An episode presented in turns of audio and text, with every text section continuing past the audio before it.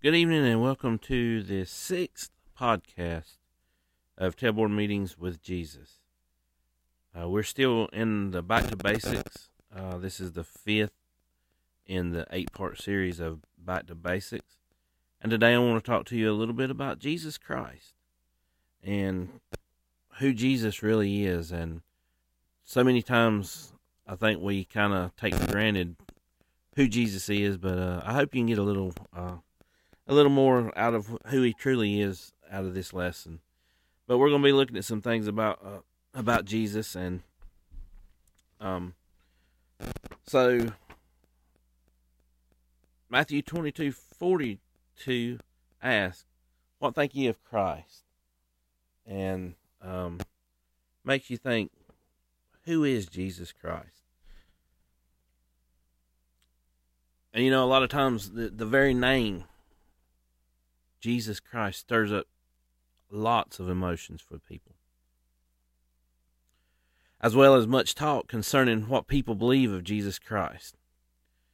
You know, try bringing this discussion up at the next time you are at a firehouse and you are sure to be part of a lively conversation.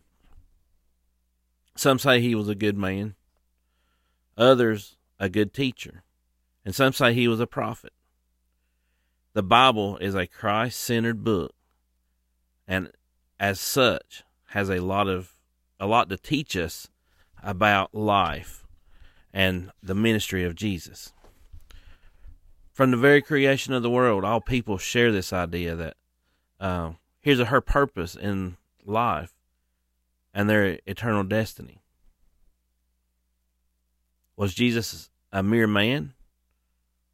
Or was he truly the Son of God who paid the ransom for our soul? So, what do you think about Christ? Isaiah 9 6 says, For unto us a child is born, unto us a son is given, and the government will be upon his shoulder, and his name will be called Wonderful, Counselor, Mighty God, Everlasting Father, and Prince of Peace. I'd like to read to you out of uh, the book of Matthew, chapter 22. I'm going to look at about five or six verses, uh, starting with a 40, verse 41. The Bible says, Matthew 22, starting with 41. Now, while the Pharisees were gathering together, Jesus asked them a question, saying, What do you think about the Christ? Whose son is he? They said to him, The son of David. He said to them, How is it then that David in the Spirit calls him Lord, saying, The Lord said to my Lord, Set at my right hand, until I put your enemies under your feet. If then David calls him Lord, how is he his son? And no one was able to answer him a word. Nor from that day did anyone dare to ask him any more questions. And I want to read you out a, a little bit out of uh, John also. The Gospel of John, uh, chapter 14. I'm going to read the first few verses in John chapter 14. Uh, starting with the first verse says, Let not your heart be troubled. Believe in God, believe also in me. In my Father's house are many rooms. If it were not so, would I have told you that I go to prepare a place for you? And if I go and prepare a place for you, I will come again and will take you to myself, that where I am, you may be also. And you know the way to where I am going. And then Thomas said to him, said, Lord, we do not know where you are going. How can we know the way? Jesus said to him, I am the way, and the truth, and the life. No one comes to the Father except through me. If you had known me, you would have known my Father also. For now, from now on, you do know him and have seen him. And then Philip said to him, Lord, show us the Father, and it is enough for us. Jesus said to him, Have I been with you so long, and you still do not know me, Philip? Whoever has seen me has seen the Father. How can how can you say, Show us the Father? Do you not believe that I am the Father, and the Father is in me? The words that I say to you, I do not speak on my own authority, but the Father who dwells in me does his work. Believe me that I am in the Father, and the Father is in me, or else believe on the account of the works themselves. Verse 12 Truly, truly, I say to you, whoever believes in me will also do the work that I do, and greater works than these will he do, because I am going to the Father. Whatever you ask in my name, this I will do, that the Father may be glorified in the Son. If you ask me anything in my name, I will do it. So we see a little bit about what who Jesus really is in those few verses of scripture. And there's a lot of places that you can research and you can look for yourself. But um, just those few little few verses of scripture we read there tells a little bit about who Jesus is. So what are the names of Christ? The names of Jesus Christ include but are not limited to Adam, Almighty, Amen, Beloved, Christ, Friend of sinners, God, High Priest, Holy One of God, Lamb of God, Prophet, Son of Man, and Wonderful. So we know we're learning a little bit about who Jesus Christ is. And as we continue on this, this study, I want to talk a little bit about the Trinity. And you may ask, well, what is the Trinity? Well, we're getting ready. I'm going to dive in and we're going to look at it a little bit. You know that, but we see here that that Jesus possesses all of the divine divine attributes of God. This is why Jesus was able to say to Philip when he asked to see the Father. Jesus said to him, "Have I been with you so long, and yet you have not known me, Philip? He who has seen me has seen the Father.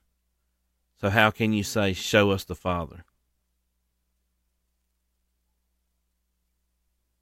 You know, to deny Jesus Christ's deity is to say that Jesus Christ is nothing more than an ordinary man, and thus his redemptive work at Calvary is made of no value if this is correct, then why do we even go to church? That it would be in vain to even go to church. But we know that Jesus is one with God. And that's what the Trinity is. That's that's the the Father, the Son, and the Holy Spirit. And we know that they're all one. It's hard to explain. It's hard to, to wrap your mind around sometimes. How can one three be one? or one be three? But they are. They're in one accord. They're one person. But that's what the Trinity is. So, why did Jesus come? Why did he come to earth?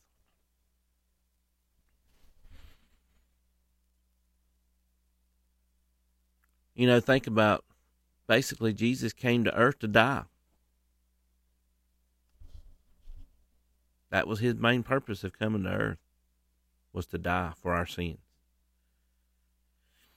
The divine purpose of Jesus Christ was fulfilled in his death, burial, and resurrection. We know that the death of Christ is a fulfillment of Old Testament prophecy. Men and brethren, this scripture had to be fulfilled, which the Holy Spirit spoke before uh, by the mouth of David concerning Judas, who became a guide to those who arrested Jesus. We know that Jesus' death is the foundation to the Gospels and the f- fundamentals to Christianity in general. And it's where our salvation is found. Jesus' death was uh, necessary to in order to atone for our sins, as well as for the whole world. It was necessary because of God's holiness, and it was necessary because of men's sinfulness. As a result of Christ's death, there is redemption for sinners. In him we have redemption through his blood, the forgiveness of sin, according to the riches of his grace. The saints are sanctified through the blood of Christ. By that will we have been sanctified through the offering of the body of Jesus Christ once and for all. Death is now defeated. Satan is no longer in has power over death. Inasmuch then as the children have partaken of flesh and blood, he himself likewise shared in the same, that through death he might destroy him who has the power of death, that the devil. And that's over in Hebrews. You know, we know that, that Jesus will come again.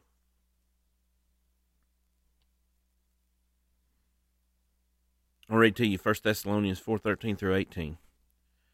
But I do not want to be but want you to be ignorant, brethren, concerning those who have fallen asleep, lest you, you sorrow as others who have no hope. For if we believe that Jesus died and rose again, even so God will bring him will bring with him those who sleep in Jesus. For this we say to you by the word of the Lord, that we who are alive and remain until the coming of the Lord will by no means precede those who were are asleep. For the Lord himself will descend from heaven with a shout, with the voice of an archangel, and with the trump of God, and the dead in Christ will rise first. Then we which are alive and remain shall be caught up together with them in the clouds to meet the Lord in the air. And thus we shall always be with the Lord. Therefore, comfort one another with these words. Friends, as I get ready to close,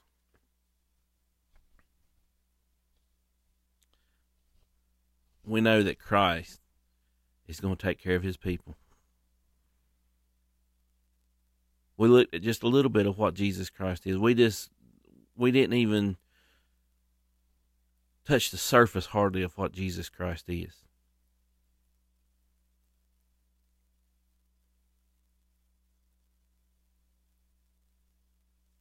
But you can research and you can do, uh, you can look up scripture and you can learn for yourself who Jesus Christ is.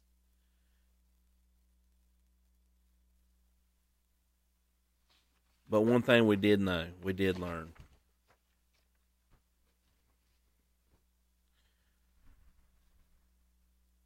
Is we know that He is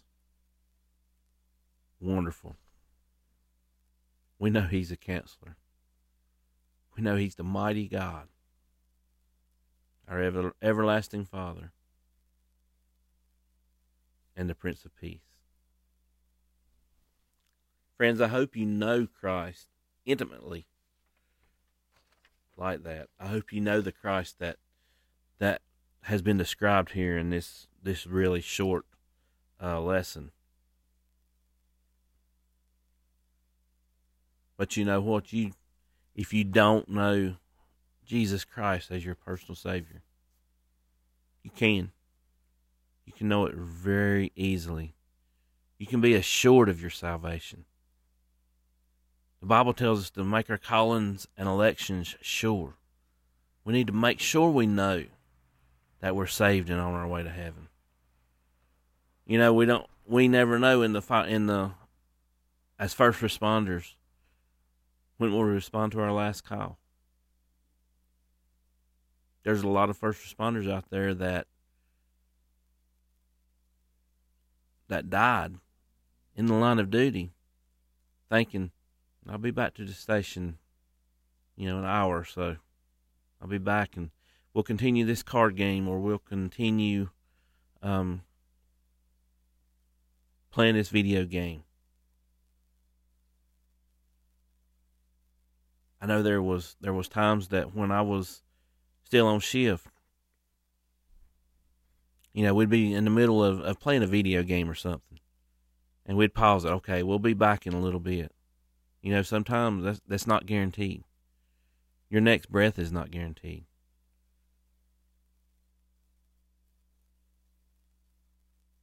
Make sure that you know Jesus Christ as your Savior.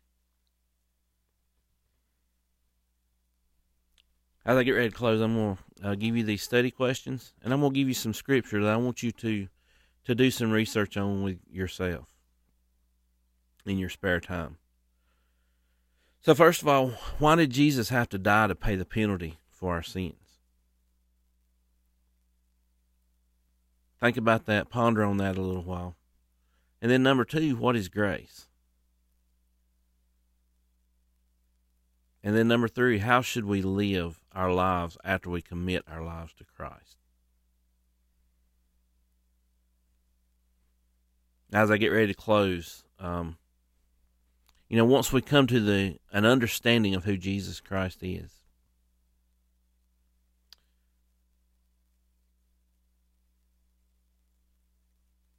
there's a lot of implications that uh, we must then become obedient to his teachings.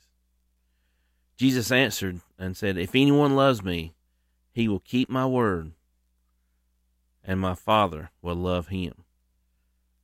And we will come to him and make our home with him. That's in John fourteen twenty three. As I close, I, I want to give you some some consideration passages for study. Read through John chapter 14 verse 15. Luke 6:46. Matthew 7:21. Ephesians chapter 6 verses 5 through 9. 2 Thessalonians 1 8. And then read through the whole chapter of Ephesians 5.